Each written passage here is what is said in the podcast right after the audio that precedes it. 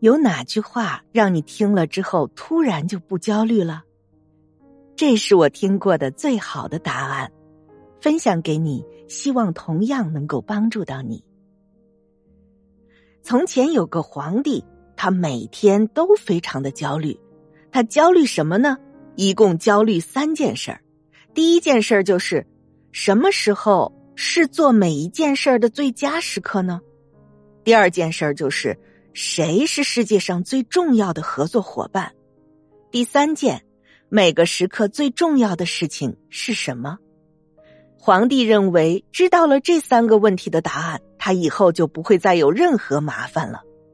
大臣们知道了皇帝的焦虑之后，纷纷前来给皇帝提供建议。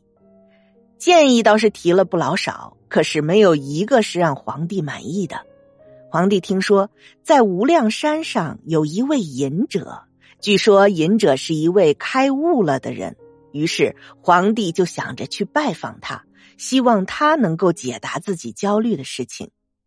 可是这位隐者呀，却只接待穷人。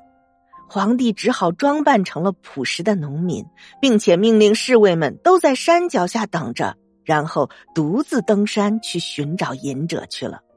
等皇帝到达隐者住处的时候，他发现这位老人家正在菜园里挖地。隐者看见他之后，点了点头，以示打了个招呼，然后就继续挖地。皇帝走近隐者，郑重的说。想请您帮助解答三个问题：什么时候是每一件事的最佳时刻？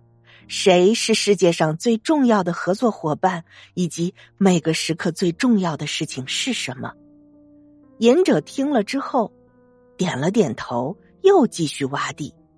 皇帝看见这位老人家汗流浃背，便说：“您一定累了吧？来，我帮您吧。”老人家真的把锄头递给了皇帝，然后坐在一边休息。皇帝挖了两垄地之后，又停下来问：“您可以解答我的三个问题吗？”老人家不语，皇帝只好继续挖地。一个时辰过去了，两个时辰过去了，太阳都开始西沉。皇帝放下锄头，对隐者说：“如果……”您不愿意回答我的问题，也请直接告诉我，我好赶路回家。隐者突然说：“你看，那边有人在跑。”皇帝转过头，看见一个浑身血淋淋的人从树林中跑了出来。他跑着跑着，一头栽在地上，昏了过去。皇帝赶紧过去替那个人包扎伤口，然后又跑到溪边打回了清水喂他。伤者醒过来，目不转睛的盯着皇帝，眼睛里先是燃起了一串火苗，然后又渐渐的熄灭了。他轻声的说：“请您原谅我。”原谅？请问你干了什么要我原谅你呢？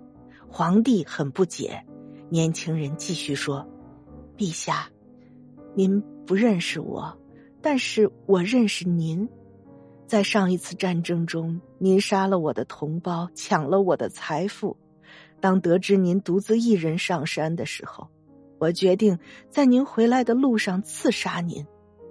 但是我等了很长的时间，一直也没看见您的踪影，便离开埋伏的地点来找。不料遇上了您的侍卫，他们认出了我。如果没有遇见您，我现在已经死了。我原本是想杀了您，可是您却救了我，我很惭愧。我发誓，余生来做您的仆人吧。皇帝喜出望外，他万万没想到这么容易就跟一位宿敌和好了。回宫之前，皇帝再次请教隐者：“请问老人家，您可以解答我的三个问题吗？”老人家扭过头去，淡淡的说：“你的问题已经得到了解答。啊，什么？如果你没有因为我年老而心生怜悯，从而帮我挖地的话，就会在回去的路上遇刺。那时候你就会后悔没有和我待在一块儿。因此，最重要的时间是你在菜园挖地的时间，最重要的人是我，最重要的事情是帮助我。后来受伤的他跑到这儿来的时候，最重要的时间是你帮他包扎伤口的时间，因为如果你没有照顾他，他就会死，你就失去了和他和解的机会。同样的。他是最重要的人，最重要的事情就是照看他。记住，只有一个最重要的时间，那就是现在，当下是我们唯一能够支配的时间。最重要的人就是当下在你面前的那个人，最重要的事就是当下离你最近的事。焦虑的反义词是具体。当你很焦虑、不知道该做什么的时候，就把当下离你最近的事情做好，爱具体的人，做具体的事，过具体的生活。我为什么要给大家讲这个皇帝的故事呢？因为太多人每天都很焦虑。每天早上一起床就开始焦虑，然后又焦虑到晚上睡不着觉。前一段时间看了一期圆桌派，其中周轶君女士有一段话说的特别好。她说：“如果你感觉焦虑了，就问问自己具体在焦虑什么。比如你的父母对于你的教育很焦虑，那是具体对你考大学焦虑吗？”那你问问自己，是想考哪个大学、哪个专业？要考这个大学的这个专业，你需要为他做什么？怎么准备？你可以接下来去研究这个事儿。